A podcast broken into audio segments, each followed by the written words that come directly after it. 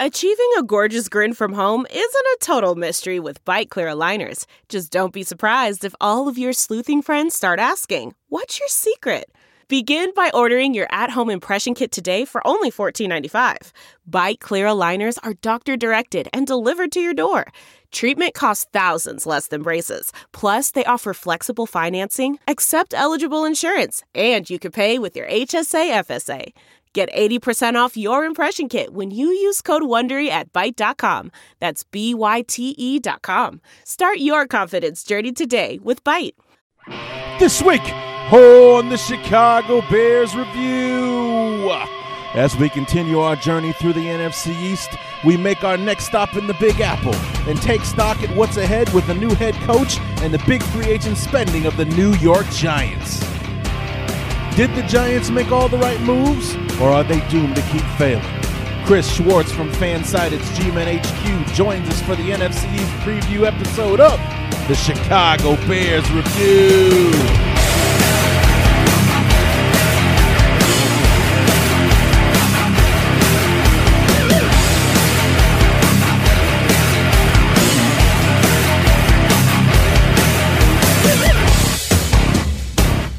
We have reached the peak of the mountain and are now headed downhill as we have reached and surpassed the halfway point of our 14 show preview of our beloved Chicago Bears 2016 season. What's going on, everybody?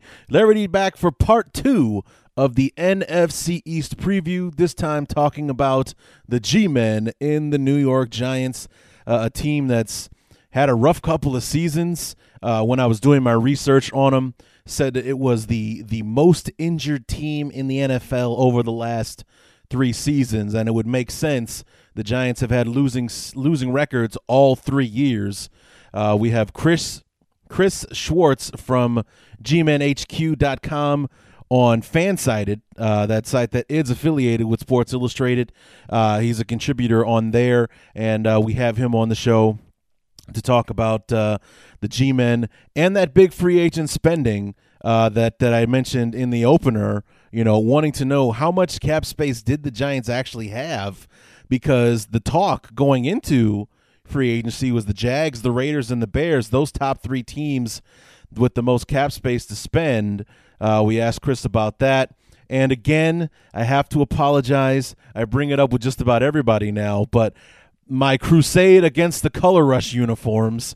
Chris and I talk about the the color rush uniforms and our opinions of that, and um, you know, the, because the, uh, the, apparently the Giants, who are known as the Big Blue, uh, are wearing all red in their in their uh, in their color rush game uh, this year. So we talk a bit uh, about that. And, um, you know, just overall a good conversation with Chris. Look forward to having him back uh, during the regular season uh, when the Giants and the Bears play each other. I'm pretty sure it's week 11.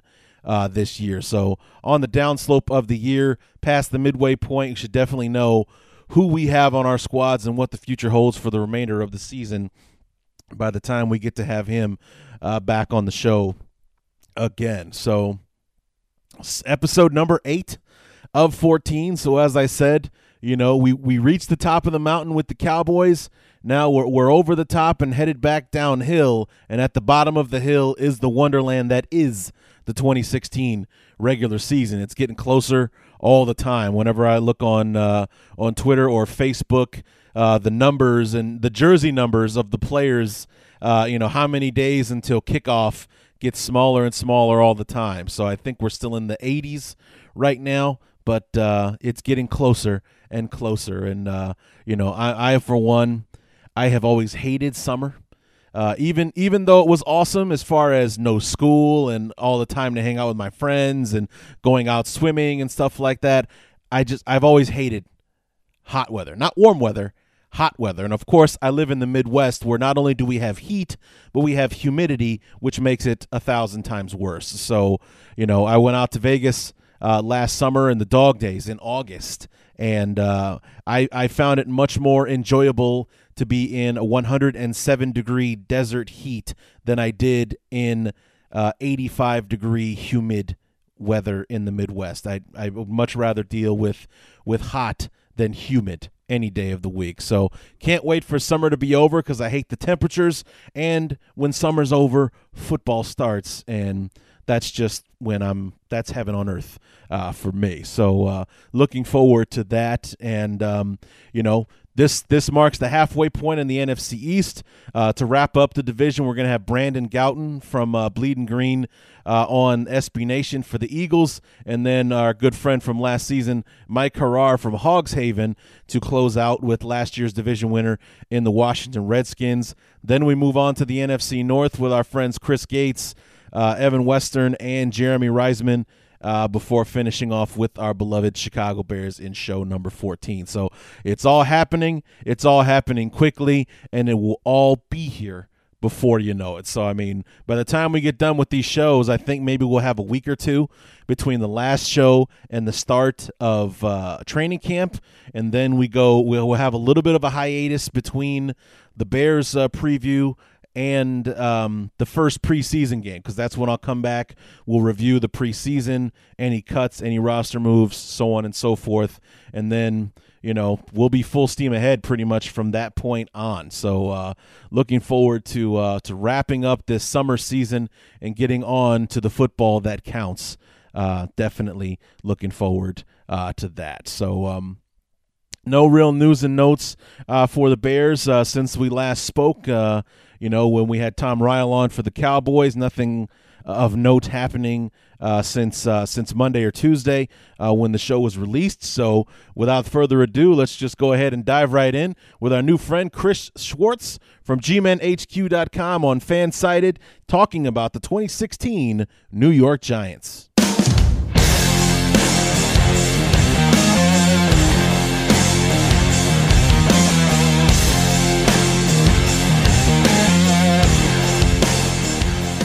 And as we move along in our preview of the NFC East, we come along the boys in blue of the New York Giants. And to help us with our preview of the New York Giants, we bring in from G-Men HQ on fansided.com, we have Chris Schwartz. Chris, how are we doing today?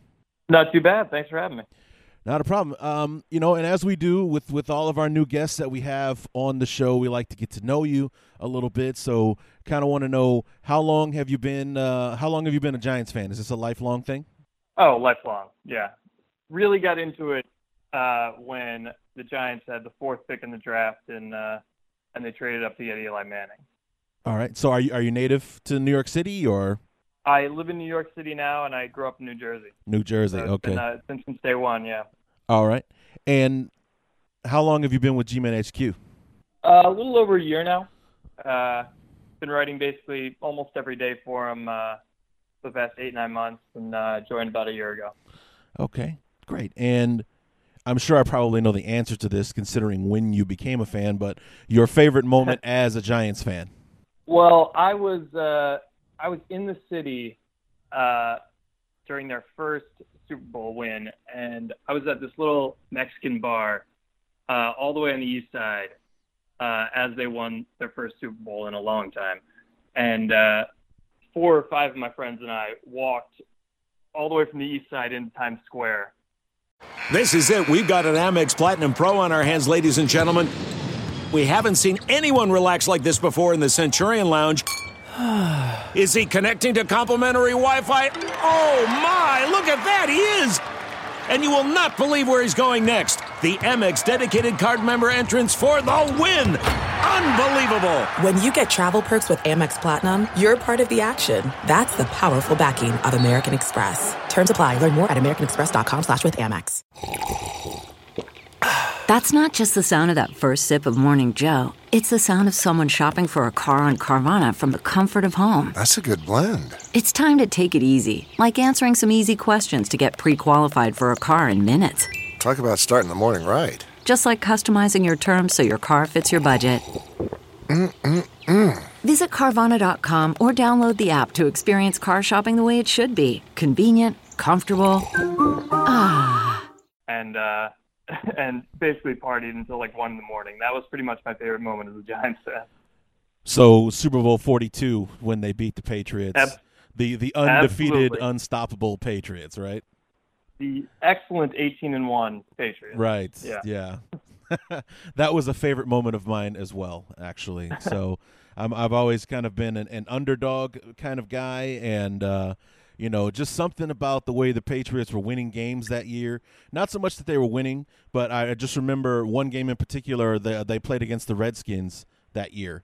And in mm-hmm. the in the fourth quarter, they had a big lead, and Tom Brady and the offense stayed in and racked up like another 21 points in the fourth quarter to make it that just much that much worse going into the into the season. And they won games like that all year long. They beat up people just because they could, and it's like they had no class in doing it and you know just stomped their way through the playoffs and then ran into a buzzsaw in, in the Super Bowl against the Giants. I thought it was great. I mean, they were an excellent team, but that was absolutely their MO the entire season. Was just you know they can rack up points, so they're going to. Yeah, and so it, it you know it definitely was. I think a you know a favorite moment of mine football wise to watch that team get taken down a peg, um, you know, in the biggest game ever. That basically would have lamented the cemented their legacy as the greatest of all time because you know they were undefeated and, and all that kind of stuff, especially in today's NFL, and for them to lose the way they did uh, in that game, for the greatest offense of all time to only score you know 14 points and lose the Super Bowl was was pretty great. And the Giants, the Giants were a nine and seven team that year. I mean, they just they it was the the classic tale of just having a good defense and getting hot at the right time. Yeah, yeah, I mean, you could kind of see the writing in the wall that Week 17 matchup that they had on national mm-hmm. TV. That the Giants could definitely take a punch from the Patriots and uh, and and deliver one back, and then they meet up again in the Super Bowl, and it's like, well, this game could be interesting, and it certainly was. And, and the road, the road there, the road to the Super Bowl wasn't exactly easy. I mean, it was there was an overtime game in the in the frigid cold in Green Bay. Yeah. I mean, it was. I, I have that DVD, and I, I won't lie, I've worn it out a few times since then. So. I bet. I bet. So, unfortunately, we're not here to talk about 2007. We're here to talk about 2015 and you so know long ago. yes, and um, the whole division in in the division as a whole, whether it be injuries or mostly injuries for for all four teams actually, but you know, it, the basically the division was kind of crumbling around itself last year. So it was ripe for the taking. If you put together any kind of semblance of a decent season, you're going to run away with this thing. And the Giants, about midway through the season, seemed like they were doing that. They started off five and four, but then the bottom fell out and they finished one and six to you know to go six and ten. What happened in that second half of the season that it all just kind of came crashing down there at the end? Yeah, I mean Tony Romo going down was was basically a gift for the Giants. I mean that that division was was wide open and they had arguably the most, I mean, the most talented squad. Um, and, you know, they lost five games when they had to lead with two minutes or less on the clock. And that's kind of, I mean, that's a little bit of, uh, of a microcosm for the whole season. You know, at, at, in the last six weeks or so, it seemed like you could pick, if, if you could just pick up a game here or there, you'd kind of lock in the division. Yeah. Um, and they just weren't able to do that. There was no no close in the team. Um, you know, there was a little, there were injuries along the offensive line, and the defense was spotted injuries sort of all over. Um, but I mean, basically, when you have the worst pass defense in the league, and and you have the lead in the game, and you know that, like, when you know the passes are coming and you can't stop it, I mean, it, it's it's a recipe for disaster. So t- tell me real quick, what what was the story with with the defense? I mean, the the the the the, the second coming of of Steve Spagnuolo uh, gave you the worst defense in the history of the NFL last year, or at least the 32nd ranked mm-hmm. defense in in the NFL uh, a year ago. You know, I was like, I, I was just reading up on on uh, you know brushing up before we before we started talking. It's like, you know, the secondary was a mess, couldn't get a pass rush, the linebackers were terrible in coverage. I mean, that all kind of adds up, doesn't it? Yeah, I mean that's that's the recipe for the worst defense in the history of the NFL for the most part. I mean they were they were 30th in sacks. I mean obviously no Jason Pierre-Paul for the first half of the season, and and we even when you get him back, he was largely ineffective. Although I mean you could argue that that his presence on the line, Robert Ayers had I think seven or eight sacks in the second half of the season. Right. Um, but I mean it, it, it's the secondary, uh, the safety problems are are are a huge part of that issue. Um, you know, you started Landon Collins, who had a spotty uh, spotty rookie season, um, and then it was just sort of a rotating door of people a- alongside him. Um, and when you can't secure that that back level, um, it's tough to it's tough to limit anybody's passing offense, really. I mean, and they had the I mean they allowed nearly 300 yards a game passing. I mean, it's pretty much the worst in the NFL. So. Wow. Yeah, I didn't know it was that high. Wow. Um, yeah. Well, I mean, so where was the? I mean, was there a shortfall on the offensive side? I mean, they finished top ten overall in the league, and I think the only reason that Ben McAdoo is the head coach or was promoted to head coach is because statistically Eli had his best season ever. Yeah, I mean, uh, the Eli to Odell combination basically held down the offense. Um, I, I would say, that, I mean, there's certainly shortcomings. The running game was was largely ineffective. You know, they started off with a a three-man rotation, then added a fourth man to that rotation. Uh, it took them a while before they could get even 100 yards rushing in a game. Uh, I think it was week five until they got that. Um, and even even with a four-man rotation, uh, it, it was largely ineffective. Got to the end of the season and they started focusing on Rashad Jennings, and it got better, but it was just far too late at that point. Um, right. I think I think the big shortcoming is the red zone offense. Uh, they ranked 29th in converting TDs in the red zone, um, and a, lar- a large part of that is, you know, when you get down to the 10 and you want someone to rush it for six, they they just didn't have a guy to do it and that will carry along into 2016. They still, I mean, it's basically the same running backs going into to 2016. Yeah, I noticed that. Aside from from signing Bobby Rainey, it, it, pretty much is the the same running back tandem that you had going into to 2015. Now, as as a Bears fan, I can definitely empathize with your red zone problems because the Bears, mm-hmm. the Bears were world beaters from the 20 to the 20 but then you get into mm-hmm. the, the 20 in the red zone, and we didn't have the same problem as far as running because we had Matt Forte, we had Jeremy Langford, so running the ball wasn't exactly the problem. It was it was throwing the ball because Alshon Jeffery was unhealthy for the majority of the season.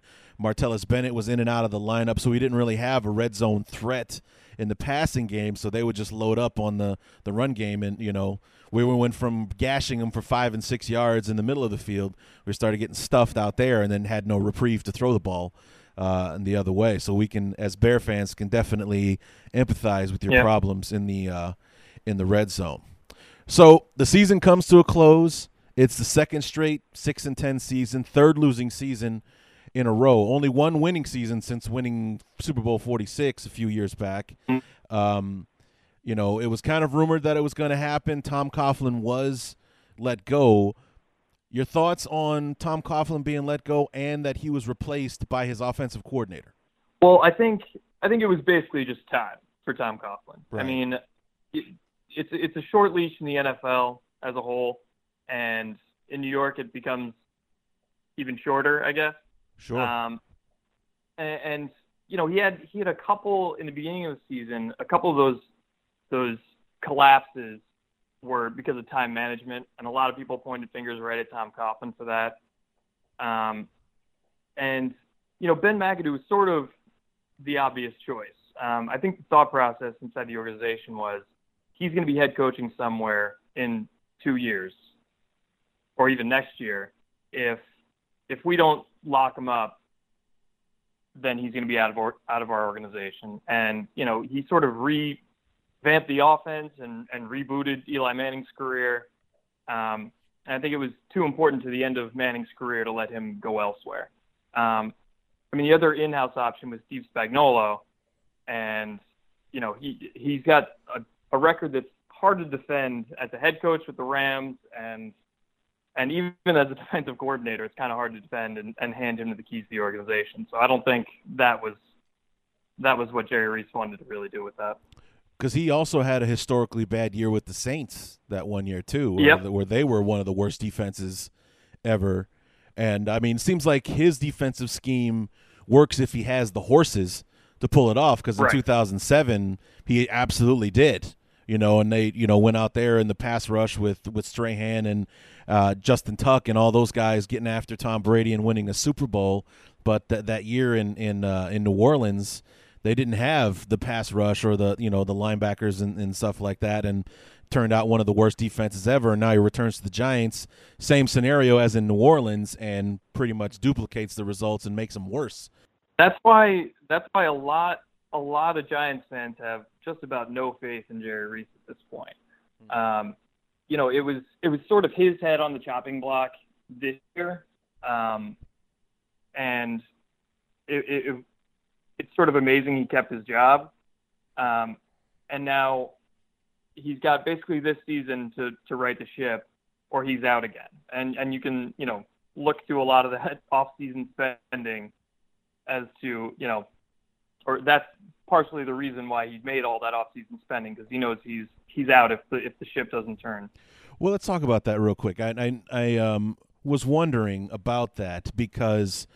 Um, going into free agency, the teams that were talked about the most were my Bears, the Jaguars, and the Raiders, and that's because they had an astronomical amount of cap space. Now, the Giants weren't on that very short list, but in the end, I believe it was the Giants that did the most spending. So, how much cap room did they actually have going into 2015? 16, sorry. The Giants, the Giants actually had, uh, I think, either the third or the fourth most. They had over over 56 million in cap space. Oh, okay. Yeah. Um, so they, they had they had the room to spend. Um, you know, in the past, I guess three to four years, you know, they've changed offensive coordinators, defensive coordinator, brought back Spagnuolo, and now they just fired Tom Coughlin. And I think it's that was just you know the the the last guy left to fire is Jerry Reese, and so he's going to use every inch of that cap space uh, in this offseason. Now, I read a story uh, during the offseason this year that if the Giants had decided to spend the money a year earlier, instead of giving that insane contract to Olivier Vernon, they could have landed Ndamukong Suh, and instead of giving that money to the high risk, high reward Janoris Jenkins, they could have signed Darrelle Revis for the same money. Not saying that it would have maybe they would have been able to do it, but for the money that they spent on Vernon and Jenkins a year ago, could have gotten you Suh and Darrelle Revis. Do you have any thoughts on the possibility of those guys being on the team instead? That would have probably been a wiser investment. Now that you say that, um, you know, Vernon Vernon had a great three quarters of the season, half season, um, and that's what sort of earned him that money. And and you know, they're they're banking on the rest of his career being like that. Um, and Jenkins is a streaky guy at best. Um, I, I don't disagree with going out and signing Vernon Jenkins and, and Damon Harrison, um, just because this is the year that Jerry Reese needed to do it, um, and those are the guys out there. But when you put it in terms of getting Ndamukong Suh and Darrelle Revis, yeah, that would that's a better use of that money.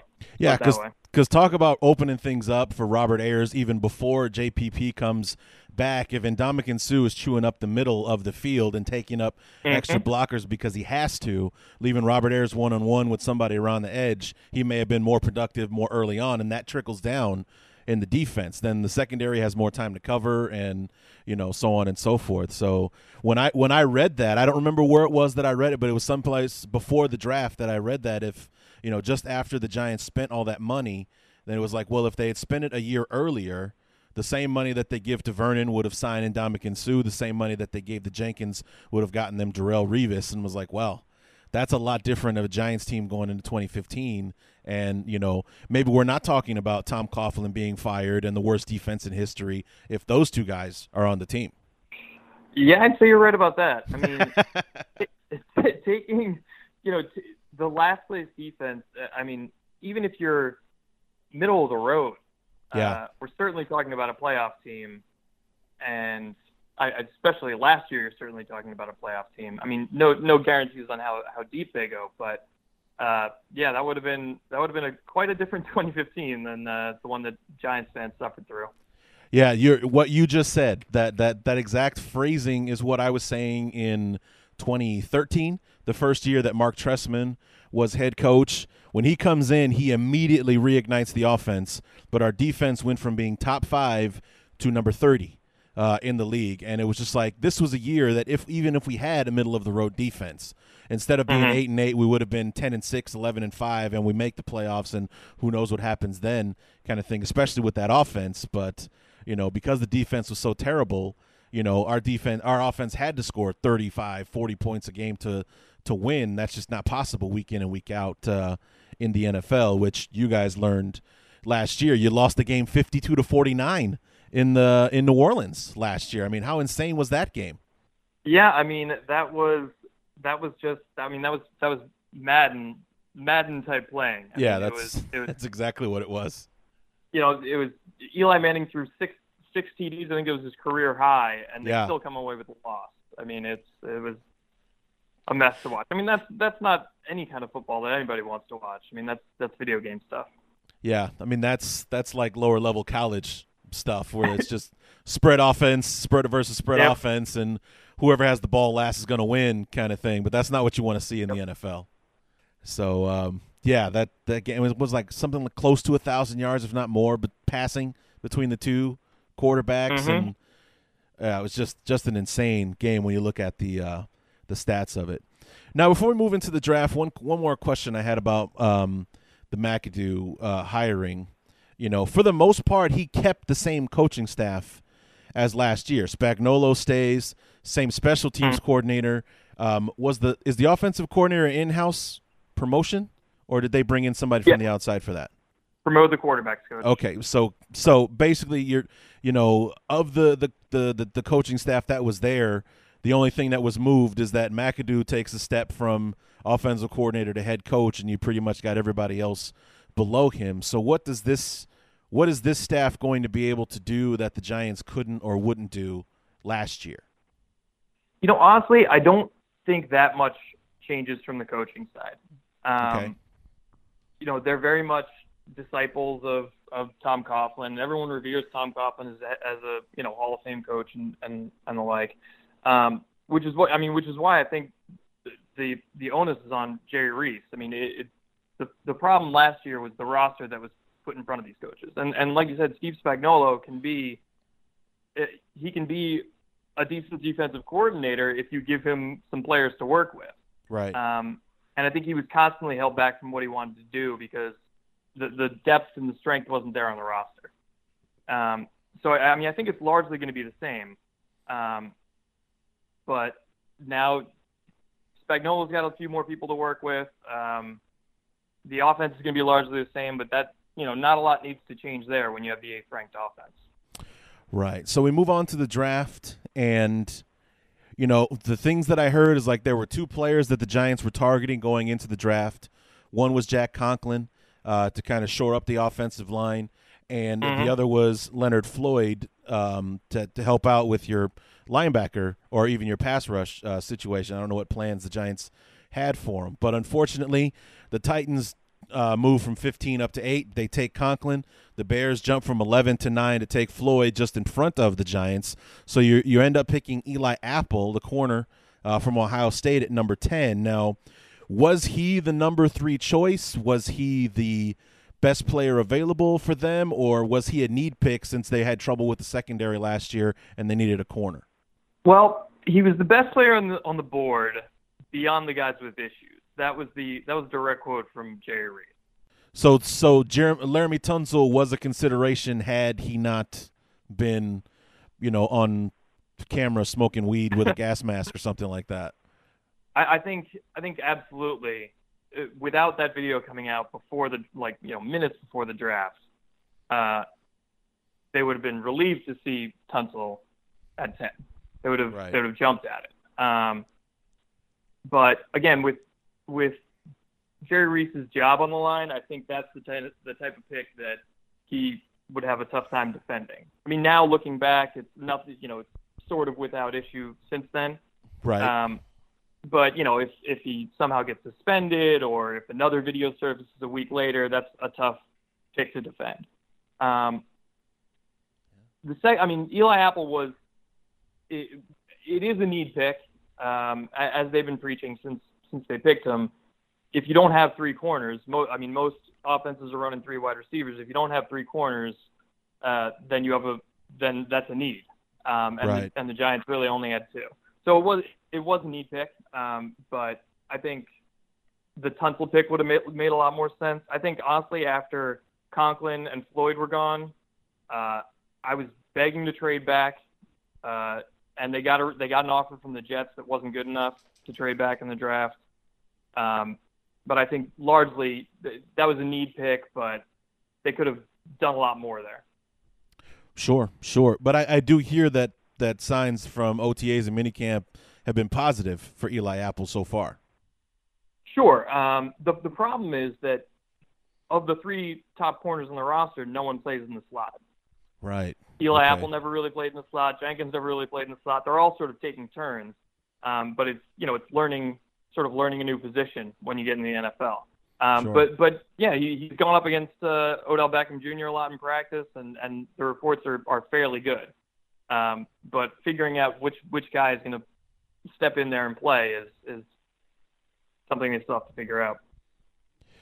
So, which other rookie, drafted or undrafted, besides Eli Apple, are the Giants looking to have an impact this year? I mean, Sterling Shepard, uh, who he got in the second round, has been just widely heralded. Um, they call him, you know, Victor Cruz like. Um, and if they can't get anything out of Victor Cruz, he will sort of step into that role. If Victor Cruz comes back and he's even moderately healthy, uh, Shepard should be Shepard should be in the slot. Um, and he's he's apparently been looking great at OTAs as well. Um, that's you know he, he's been floated as rookie of the year. Uh, I don't I don't know if I necessarily buy that, but he should be able to contribute immediately. So you brought it up. What what happened with Victor Cruz last year? I mean, I know he had that in that knee injury uh, in 2014 um, on Sunday Night Football. I remember watching it when it happened and, and everything. But what happened in 2015? I mean, I heard it was a calf injury. Did he tear it off the bone? I mean, what what exactly happened with that calf injury last year? It, it was the type of thing where it, you know I remember preseason. You know, right around this time, it was you know I'm I'm healthy, but we're keeping him on a pitch count. It's the same thing that's happening this year. He keeps claiming that he's healthy, and then everyone's waiting for him to get on the field again, and then he gets out and gets out in practice. And I remember early in the season he had a little bit of a pull, and then it was originally uh, week six that he was going to target and come back, and then he had another pull in his calf again week six, six and he's out for the season. Um, but yeah, he hasn't he hasn't seen the field since October 2014. So I don't think I think every Giants fan is like, yeah, I'll believe it when I see it when he says he's 100% healthy right now. Talk about a fall from grace. This guy was the apple of New York there for a while, bef- Mhm. even before Odell Beckham came in and stole the spotlight from him. But this guy, I mean, it was what a heartbreak it was to lose him in the middle of 2014 like that. And then, Od- I mean, because Odell Beckham wasn't even healthy at that point. Odell Beckham, Odell Beckham and Victor Cruz have been on the field together for six total quarters, and it, I mean it's that kind of thing. And when you think about how good Victor Cruz was and how Victor or how good Odell Beckham Jr. is, and if they could only stay on the field together, uh, who knows? But but now I mean there's no guarantees on what Victor Cruz could even do, even if he gets back.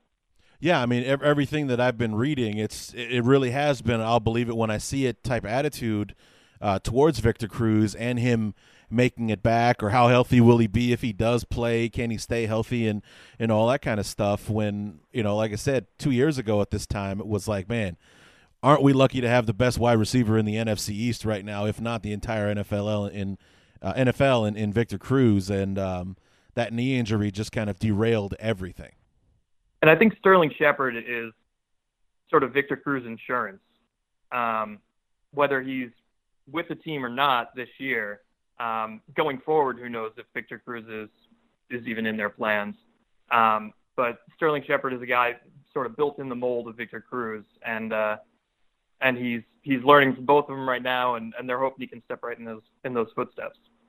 Now, on the defensive side of the field, uh, you signed Harrison and um, Vernon to, to to to increase the output on the on the front lines. You have uh, Apple and um, Janoris Jenkins. You also have uh, Rodgers uh, Cromartie. So it seems like the front line and the outside at the corner spots are in good shape. but it's the middle of the field that would appear to be the concern as far as linebackers and the safeties. I know you have Landon Collins back there, but whether or not he's Mhm. going to be free safety again or move him over to strong, and you know who is going to who his safety partner is going to be back out there. What do you guys have in the middle of the field that you're that you know you're expecting big things from or need big things from at linebacker and at safety this year? Well, I mean, I feel like Jerry Reese, uh, his philosophy has been if we can just shore up that front line, then our linebackers we can just sort of plug it, plug in anybody. And I don't, I don't necessarily agree with that philosophy, but that's that's what he's been going with. Um, and it's a lot of the same guys. I mean, they they signed uh, Keenan Robinson and Kelvin Shepard. I mean, guys who are just sort of middle of the road linebackers. Um, which is why the, the prospect of getting Myles Jack in the draft was, was so eye opening for a lot of Giants fans. You're like, all right, finally, we can guy who can man, or get a guy who can man the middle of the field, um, and and and the linebacking crew is just going to be, I think, largely average again. Um, not a lot of upgrade in that position, and again, last year was a lot a lot of injuries to that crew. Um, safety is a little bit more interesting. Um, the the guy who, I, I mean, alongside Landon Collins, who, should be playing close to the line, um, is a guy, a rookie, Darian Thompson, who they took in the third round. Um, he's been taking a lot of the first team reps, and it looks like he is in the lead to start. Um, there's a guy, Mykkele Thompson, a guy, Nat Berhe, neither of whom have much NFL experience, but they've been on the roster. Both of them were lost for the season last year. But Darian Thompson's looking to get a lot of those first team reps. And he's sort of a ball hawking kind of safety, which will allow Landon Collins to play a little bit close to the line. Um, but, I mean, I think everyone was hoping it, they would sweep up an Eric Berry in free agency. I mean, I, I think 30 teams would have taken an Eric Berry. Yeah, the Um, Bears are one of them too. So yeah, that would have been a good thing. Uh, but I mean, it's it's you're gonna ent- we're gonna enter the season with either a guy next to Landon Collins with very little NFL experience or a rookie again, um, which is going to be. I think it's going to be a tough beginning of the season if you're starting Landon Collins and Darian Thompson. Right. Well, let's take a look at the schedule then, since you're talking about the beginning of the season. And seemingly for about the 20th year in the row, the Giants are starting the season with the Cowboys. Yeah, can we switch Um, that up one of these years? I mean, Yeah, that that's. I mean, it basically just seems like uh, like the NFL just copies and pastes that whenever they make the schedule. It's the Cowboys and the Giants, whether it be at three in the afternoon in Dallas, seven o'clock at night in uh, you know in New York, or whatever the case may be. The the Mhm. Giants and the Cowboys start off the year against each other. At uh, that would be like the Bears playing the Packers every single year to start off the season. Eventually, they would just kind of take the luster off the rivalry.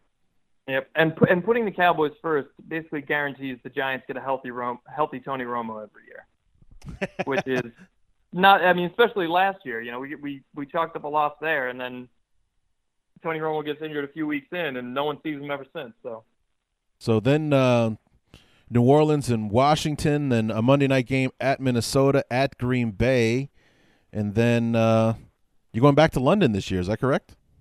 yeah, facing the uh, the Rams and The Rams, yeah. likely to be Jared Goff. Yeah.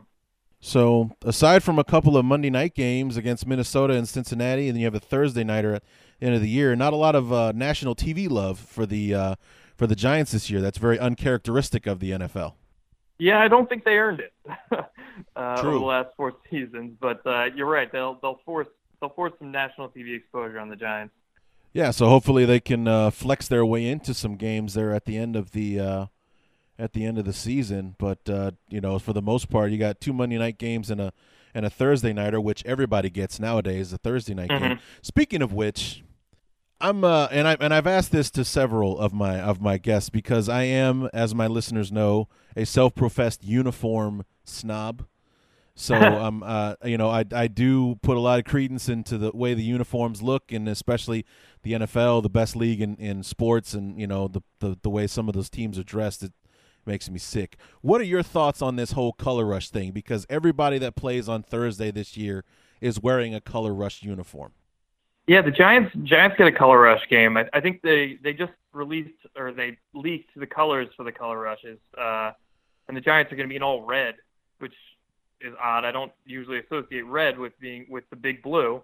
Right. Um, I don't know. I mean, it's it's an interesting it's an interesting tactic, but I don't really enjoy it. Um, especially the you know the ketchup and mustard game last year. That was Oh, God. awful. Uh, and then the red green colorblind game, I thought was right. and being a red green colorblind person myself, uh, Oh, did so not you enjoy just- that too much. So it was like watching TV in the 50s before they had color television for you then, right? a lot. It was a lot of grayscale running around Yeah. that field. Um, yeah, I, I don't. I don't love it, especially when the colors aren't truly. You know, it, it- the Giants wearing red just doesn't seem doesn't seem right to me. Especially all red. They can wear the red alternate jerseys every once in a while, but all red doesn't seem right. if uh if the the the last like the the last picture I saw with the swatches for what colors each team is going to wear hold true, thankfully the Bears are going to wear navy blue from head to toe, but Green Bay has to wear yellow because the the Bears play the Packers on on on Thursday night football this year, and it's the the color for Green Bay was yellow, so head to toe yellow for the Packers when when they play the Bears on Thursday night football. That's that's going to be awful. Yeah, again, that's that's a uniform I would mock up in when I'm playing Madden or something like that as a joke, not as something I'd want to put on national television. Right. So I mean, but that's just uh yeah, so I just wanted to get your thoughts on that. The it looks like they they play the Redskins on Thursday night football, so I mean I mean I actually don't even remember seeing that one as far as what colors, but if the Giants are going to wear red, then are the Skins going to have to wear all yellow that game? That would be another ketchup, and mustard game. That would be Yeah. terrible. Yeah, that would be uh, that would be extremely awful if that's what it actually happened. Because I mean, I mean, look, think about all the red. If the the Giants are going to wear red from head to toe, and if the Redskins wear the maroon from, you know, from head to toe, I mean, it's just yeah, you Yeah. almost hard to be telling them apart uh, Yeah, on that one. But uh, yeah, so but you know, for the most part, was there anything else that kind of jumped out at you? You guys have the you have both North divisions this year, in, in the North and the the NFC Yeah. North, the AFC North uh, as your your your opponents uh, this year. Any game in particular that you're looking forward to, or, or anything like that? uh, I mean, the London game will always be interesting. Right. Um, it, it's sort of it, it throws a, a, a wrench in everything. I understand why the NFL does it, um, but it's pretty fortunate that the Giants are playing. I mean, hopefully it's a it's a rookie quarterback and and and it won't be too tough. Um, but it, you know, if it, if it was a, a meaningful game over there or against a tough opponent, uh, it it always sort of sort of throws a, a wrench in in the whole season. Um, so I'll be paying attention to that. I mean, always it's going to be tough facing the Bengals and the Steelers and the Bears in the last couple weeks of the season. Um, those are always interesting games.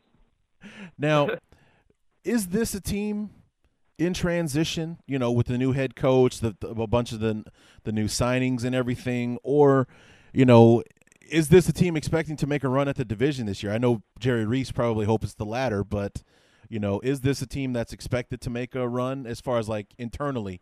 Do they think they have the horses to pull this off this year?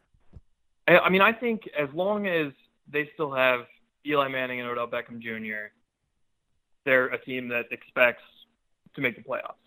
Um, whether that's realistic or not, they they expect to. Uh, I think a lot is going to depend on that. On honestly, if they can make a run at the division, it's going to depend on Dallas. If Tony Romo stays healthy and Dez comes back from his injury 100%, and if Ezekiel Elliott is the rookie of the year, then that's going to be a really difficult task. Um, but I think this is a team that expects to make a run. I mean, when you spend 200 plus million in the off season, um, Yeah. that's not exactly the, the, the mantra for a rebuilding team. No, definitely, uh, definitely not. So I mean, it's it's you know it's. Well, I, I we have the AFC South and the NFC East this year. I've, I've already talked to everyone from from the South, and it, it was a division much like the NFC East, where really no one had a good year last year. I mean, the the Tex the Texans and the Redskins were both the division winners, but for the most part, they were early outs. Both of them lost their home games in the wild card round last year. The all all eight teams had a lot of work to do in the off season. The the, pretty much everyone in the South seized the opportunity and, and went to work on improving their rosters. Uh, the the Giants seem to be the one team that really went after it as far as like trying to fix some of their their flaws, but it's like everyone else, the Eagles, the Redskins, and the Cowboys were were virtually inactive in free agency. And aside from the Cowboys making their splashes with Elliott and taking Jaylon Smith in the second round, no one really made a big splash in the draft. I mean, obviously the Eagles trading up to get uh, Wentz yeah. at number two, but for the most part, the NFC East was very quiet in the offseason, which I thought was funny for a division that had so much trouble last year. Well, I, I know the. I mean, the Redskins grabbed Josh Norman, which is, you know, it makes for entertaining TV when when he faces off with Odell Beckham Jr. Um, I mean, I know I know the Redskins people are so high on Kirk Cousins, um, right? And they're thinking, you know, his completion percentage is going to translate for the rest of his career, um, which uh, we'll see. Um, but yeah, I mean, you're right. In terms of free agency, it's it's the you can't really make a bigger splash than the Giants made in the offseason. Um, I mean, and rightly so. Their defense is the worst ever. So go out and spend spend what you got to spend. Um, but I, I think Dallas is by far their the biggest obstacle in the way of, of getting that division championship again. But it, you know, like I said, it just felt like the Giants were the only team that was really trying to improve upon uh, 2015, and everybody else is kind of resting on their their laurels a bit. I mean, if we if we rewind back to a year ago at this time, the NFC East looked like a really strong division going in because the Cowboys were 12 and 4. They were a, you know a, a, a replay an instant replay going against them away from playing in the NFC title game against the Seahawks where they had beaten the Seahawks earlier in the year the Eagles were the uncrowned Super Bowl champion going into the regular season after the way that they performed in the preseason last year. And the Giants were getting Victor Cruz back, and Odell Beckham was a rookie sensation. Uh, you know, Ben McAdoo's offense in, in, year one was was great. Here comes year number two, and, and, and everything like that. And then the Redskins were supposed to be the worst team in football uh, just off the bat, and then it's basically like they turned the entire division upside down. The Cowboys were supposed to finish first, they finished last. The Redskins were already had the number one pick and were basically just playing out the the stretch because they had to. They end up winning the division. I mean, talk about how crazy the season was for the, for the NFC East for it to end up the way it did. When you look at it going in, it was not supposed to be that way at all. Not even close. Um, I mean, the the genius of Chip Kelly was supposed to shut down every other team in the division. Tony right. Romo was supposed to finally hoist the Super Bowl championship, and the Redskins were, were just supposed to be trounced upon by everybody. Um, but yeah, I mean, like, like I said, that, that that division was uh, was up for grabs near the end, and uh, no one no one really wanted to, to. I mean, the the Cowboys couldn't reach up and grab it, and the Eagles were playing just awful. Sam Bradford was playing just awful, and and it was you know the unlikely savior in Kirk Cousins that that got the division away. I mean, no team has has repeated as division winner. I think in the last eight years or something like that in the NFC East. Wow, has it been that long? Yep. Wow, I didn't. uh I didn't I didn't realize that. It's that's you know kind of like the NFC South where you know for a long time there the division winner went from worst to first like five, six years uh, in a row. It's just not a pattern that jumps out at you that no one in the East has repeated in in several uh, in several years. I did not uh, didn't quite realize yep. that one. So yeah, that's uh, that's the really the Redskins. The Redskins snuck a snuck a division championship in there with Robert Griffin III too. Yeah, that's true. Back in 2012, yeah, that was. Uh, that's uh, yeah, also unexpected when they went ahead and did that. I mean, we're supposed to be talking about whoever the new head coach of the Redskins is right now, not Jay Gruden defending division champion right now. So it's yeah. uh, you know, 2016 didn't isn't uh, you know taking off from where we thought it was going to be. Looking at it, uh, you know, a year ago uh, at this time. So you know, I'm really interested to see how this division shakes out because, like I said, aside from the Giants Everyone else just kind of like, well, once we get everybody back healthy, we're going to be fine. So no need to go out and spend, you know, $100 million on free agents or anything like that. Everybody else is just like, well, let's stand pat because we're we're confident with what we have. We're going to go great and from here. And then, you know, like the AFC South, like I said, they pretty much tore their teams down and then built them back up again uh, in the offseason. So that's certainly what Dallas's mindset is. You know, if we just Yeah. get Tony Romo back, we don't we don't need a, a great defense. We're we're going to win this division hands down. So yeah, I mean, and that's that's what it uh, definitely looks like. So I believe it's week number week number ten, week number eleven. I think you're the you're the first team after the bye for the Bears, or the second, one of the two. I think you're actually the Bears had the bye week nine, right in the middle of the season, and I think we have Tennessee before we play you guys. So uh, you know, so we'd love to have you back on the show that week. I mean, especially at that point in the season, we should pretty much have a pretty decent grasp on how the year is going to shake out for both of our teams past the midway point uh, in the season to see, uh, you know, is Ben McAdoo year one working out? Is Victor Cruz on the field at all? I mean, is there somebody, you know, is Eli Apple, you know, playing well and, you know, is uh, Vernon earning his money and, you know, with everything else? So uh, it would be a lot to catch up on when, uh, you know, at that point in the season. We'd love to have you back for it. Absolutely. Okay, so um, so it's gmanhq.com uh, f- on the uh, the fan side. As the fan side is with Sports Illustrated, is it not? Affiliated with Sports Illustrated. Yes, sir. Okay, great. That's what I thought. So that's uh, you know, so gmanhq.com to check out Chris and his uh, his contributions uh, there. And where can we find you on Twitter, Chris? At Schwaz, S C H W 4 Z. All right. So there you have it. Um, so that's uh, thanks, uh, Chris, for being on the show. We'll have you back uh, week ten or eleven, whichever it is. I, I'm pretty sure it's eleven, uh, to talk about the uh, the Bears and the Giants that week. And uh, thanks so much for being on the show to preview the 2016 New York Giants. Thank you, Larry. It's a blast.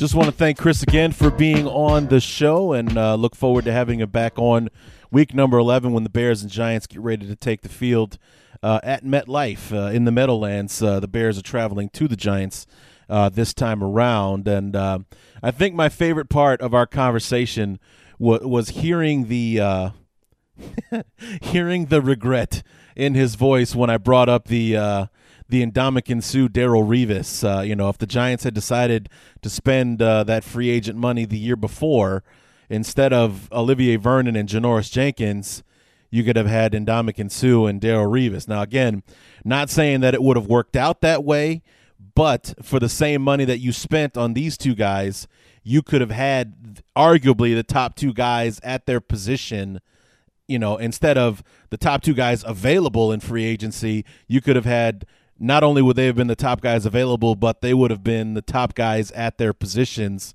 uh, in the in football. You know, and uh, you know, hearing the like, oh man, yeah, so that's what we could have done. That's uh, that would have been way better. So who knows? But uh, interesting to uh, to hear his his thoughts on, on that. And then, of course, you know, like I said, I had to bring up the color rush thing, and I just, I just, I like, uh, you know, I've the thing is, as much as the NFL loves to push that, um, and all the people that we've talked to, and even on, even, even the po- t- people I've talked to on the show, uh, people I've talked to, you know, just in regular, you know, daily life as fans, and so I really haven't met anyone, and I mean anyone who likes this color rush thing. I haven't met anyone who's like, you know what? I think the color rush uniforms are cool. I haven't met one person who said that. Not one. Um, you know, and and as you've heard in just about every show that I brought it up in, uh, everyone talks about the condiment bowl, the ketchup and mustard game. Everybody talks about the the colorblind uh, bowl uh, as well. So I mean, it's it's more famous for its mistakes you know its failures if you will than its uh, successes like nobody's going out to buy you know a color rush jersey for for whoever just played uh, on on Thursday night so I mean it's uh, you know, I just wonder why why the why the NFL's got such a boner for it, and you know, keep shoving it down our throats no matter what. Even though just about every fan base is is pretty much outraged with what the NFL is making their teams wear on national TV. I mean, that's the other thing. You know, here it is. It's it's the you know Cleveland's one and only chance to be on TV, and they're wearing you know turd brown from head to toe for some reason, or uh, you know whatever the case may be, or you know here it is. The Redskins aren't going to have many chances to play on national TV, and the one time that the whole country gets to see them on Thursday night football, they're in a color rush game wearing yellow from head to toe. Uh, you know when their primary color is is maroon uh, and things like that. So or you know in in Chris's case the G-men, the the boys in blue, their primary color is blue, but instead they're going to be wearing red jerseys with red pants in that game.